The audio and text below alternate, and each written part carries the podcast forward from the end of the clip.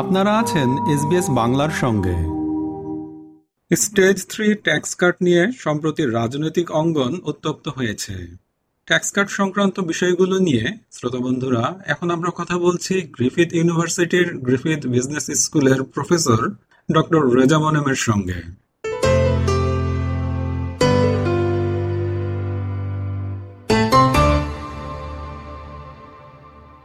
Doctor Reza Monem SBS বাংলায় আপনাকে স্বাগত।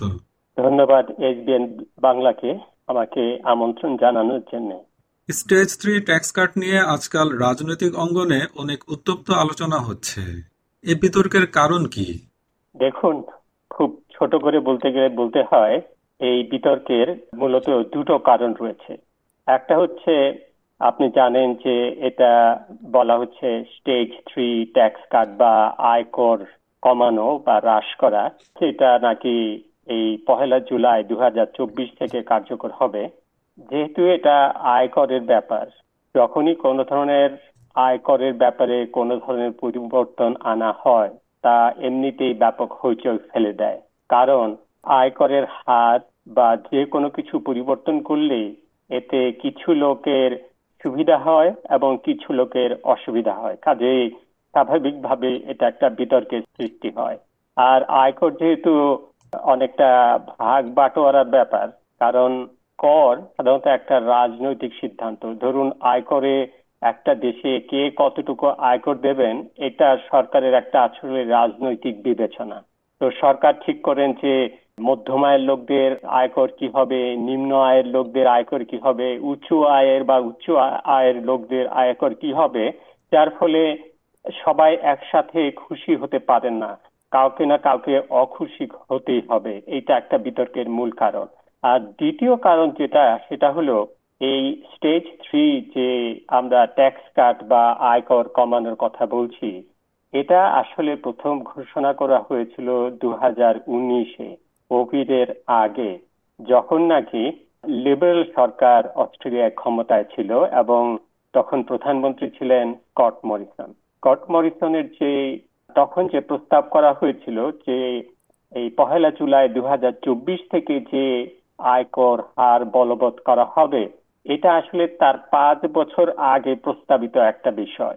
কিন্তু দেখা গেছে, সপ্তাহ দুয়েক আগে এখন যে বর্তমান প্রধানমন্ত্রী অ্যালবেনিজি, তিনি ঘোষণা করলেন যে, এই যে স্টেজ থ্রি যে পহেলা জুলাই থেকে যে কার্যকর হওয়ার কথা এটাকে একটু ঘষা মাজা করতে হবে একটু পরিবর্তন করতে হবে তাতেই হইচই সারা পড়ে গেল। কারণ আগে যে হারে যারা যে সুবিধা পাচ্ছিলেন সেই সুবিধা হয়তো ততটা পাবেন না বা আগে যারা একটু কম সুবিধা পাচ্ছিলেন এই আয়কর হার কাটার ফলে তাদের সুবিধা হয়তো বাড়বে। কাজে এই বিষয়ে তো হইচই হবে বা বিতর্ক তো হবে এটাই স্বাভাবিক। ট্যাক্স ব্র্যাকেট ও ট্যাক্স কাট আসলে কি? এগুলো কীভাবে কাজ করে? দেখুন আমরা অস্ট্রেলিয়াতে যে পদ্ধতিতে আয়কর দিয়ে থাকি, ব্যাপারটা একটু জটিল। যেমন, হিসাবটা খুব সহজ নয়। ধরুন, এখানে দুটো জিনিস কাজ করে। আপনি আয়কর দেবেন, আপনার বার্ষিক আয় কত সেটার উপরে, কিন্তু অস্ট্রেলিয়াতে যেটাকে বলা হয় যে, অস্ট্রেলিয়াতে প্রোগ্রেসিভ ট্যাক্স রেট ব্যবহার করা হয়। তার মানে একজনের আয় যত বেশি হয়, তত উঁচু হারের আয়কর দিতে হয়। অস্ট্রেলিয়াতে প্রথম আঠারো হাজার দুশো ডলারের নিচে যাদের আয়, বার্ষিক আয়, তাদের কোনো আয়কর দিতে হয় না। এটাকে বলে ট্যাক্স ফ্রি থ্রেশহোল্ড ইনকাম তার মানে এর নিচে আপনি যদি বছরে পনেরো হাজার ডলার ইনকাম করেন বা আয় করেন, আপনার আসলে কোনো আয়কর দিতেই হয় না। এরপরে যেটা হয়, আঠারো হাজার দুশো এক থেকে পঁয়তাল্লিশ হাজার ডলার পর্যন্ত যে যে হার বলবৎ ছিল, সেটা ছিল উনিশ শতাংশ। তারপর ছিল আপনার পঁয়তাল্লিশ হাজার এক ডলার থেকে একশো বিশ হাজার ডলার পর্যন্ত ছিল সাড়ে বত্রিশ শতাংশ আয়করের হার। একশো বিশ হাজার থেকে একশো আশি হাজার পর্যন্ত ছিল সাঁত্রিশ শতাংশ, আর একশো আশি হাজারের উপরে উঠলে আপনার আয়কর দিতে হতো দিতে হতো শতকরা পঁয়তাল্লিশ হারে। তবে ধরুন আপনার আয় যদি একশো আশি হাজার হয়, আপনি কিন্তু একশো আশি হাজারের উপরে শতকরা পঁয়তাল্লিশ হারে আয়কর দেবেন না। আপনি আয়কর দেবেন সেই পদ্ধতিতে প্রথম সরকার আপনার প্রথম আঠারো হাজার দুশো ডলার উপরে কোনো আয়কর আপনাকে ধরবে না। তারপরে যে ধাপটা আসবে সেটার উপরে আপনি উনিশ শতাংশ হারে দেবেন। তারপরে যে ধাপটা আসবে সেটাতে আপনি সাড়ে বত্রিশ শতাংশ হারে আয়কর দেবেন। ধরুন কোন এক ব্যক্তির বার্ষিক আয় হচ্ছে পঞ্চাশ হাজার ডলার। আমরা যে পুরনো আয়করের হার বলবৎ ছিল সেটা যদি আমরা ধরে নিই তাহলে প্রথম আঠারো হাজার দুশো ডলার উপরে তিনি কোনো আয়কর দেবেন না। এরপর উনি আঠারো হাজার দুশো থেকে পঁয়তাল্লিশ হাজার, অর্থাৎ এই ছাব্বিশ হাজার আটশো ডলারের উপরে শতকরা উনিশ হারে আয়কর দেবেন। তো তারপরে ওনার থাকল আরও পাঁচ হাজার ডলার, কারণ ওনার মোট আয় হচ্ছে পঞ্চাশ হাজার। তো আমরা পঁয়তাল্লিশ হাজার পর্যন্ত দেখে ফেললাম। তো ওনার সর্বশেষ পাঁচ হাজার ডলারের উপরে উনি আয়কর দেবেন সাড়ে বত্রিশ শতাংশ হারে। আমরা যদি এইভাবে হিসাব করি, তাহলে পুরনো পদ্ধতি অনুযায়ী যেটা দু হাজার বাইশ তেইশ বছরে, অর্থ বছরে বলবৎ ছিল, তাতে তিনি আয়কর দিতেন ছ হাজার সাতশো সতেরো ডলার। এই পহেলা জুলাই দু হাজার চব্বিশে নতুন যে আয়করের হার প্রবর্তন করা হবে, একই ব্যক্তি যদি তিনি আবার পঞ্চাশ হাজার ডলার আয় করেন, তার আয়কর হবে পাঁচ হাজার সাতশো আটাশি ডলার। অর্থাৎ তাকে নয়শো উনত্রিশ ডলার কম কর দিতে হচ্ছে আর আয়কর কম দিতে হচ্ছে। এটাই আসলে ট্যাক্স কাট মানে ট্যাক্স কমানো কমে যাচ্ছে কাট করা হচ্ছে। এই জন্য এটাকে ট্যাক্স কাট বলা হচ্ছে। ট্যাক্স কাট এখানে দুই ধরনের হচ্ছে।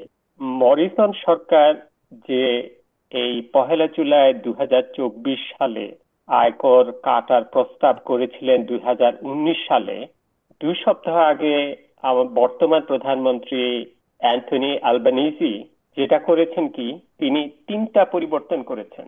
প্রথম পরিবর্তনটা হচ্ছে আঠারো হাজার দুশো থেকে পঁয়তাল্লিশ হাজারের যে আয়করের হার ছিল উনিশ শতাংশ, সেটাকে কমিয়ে ষোলো শতাংশ করা হয়েছে। এটা একটা পরিবর্তন।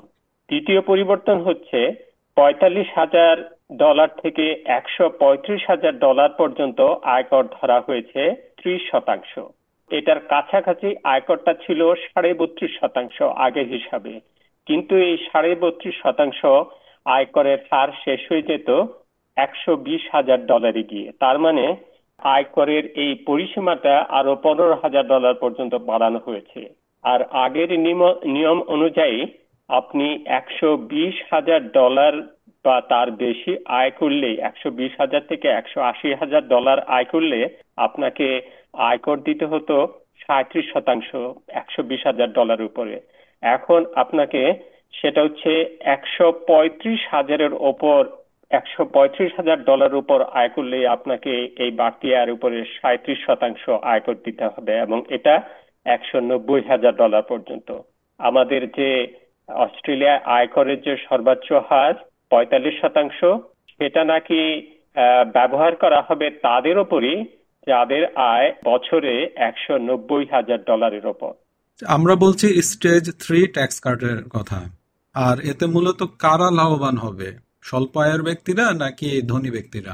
স্টেজ থ্রি ট্যাক্স কার্ড যেটা মরিসন গভর্নমেন্ট প্রস্তাব করেছিলেন এই ট্যাক্স কার্ড প্রস্তাব অনুযায়ী উচ্চবিত্ত উচ্চবিত্ত এবং সবচেয়ে বেশি আয়ের লোকদের সবচেয়ে বেশি সুবিধা হওয়ার কথা ছিল। বর্তমান লেবার গভর্নমেন্ট যেটা করেছেন, সেটা হলো এই আয়কর এর সুবিধাটা সবচেয়ে মধ্যম আয়ের লোকদেরকে সবচেয়ে বেশি দিতে চাচ্ছেন, নিম্ন এবং মধ্যম আয়ের লোকে। যেটাকে বলা হচ্ছে মিডল ইনকাম আর্নার ধরুন, যাদের ইনকাম একশো থেকে একশো পঁয়ত্রিশ হাজারের ভেতরে, তারাই এতে সবচেয়ে বেশি লাভবান হবেন।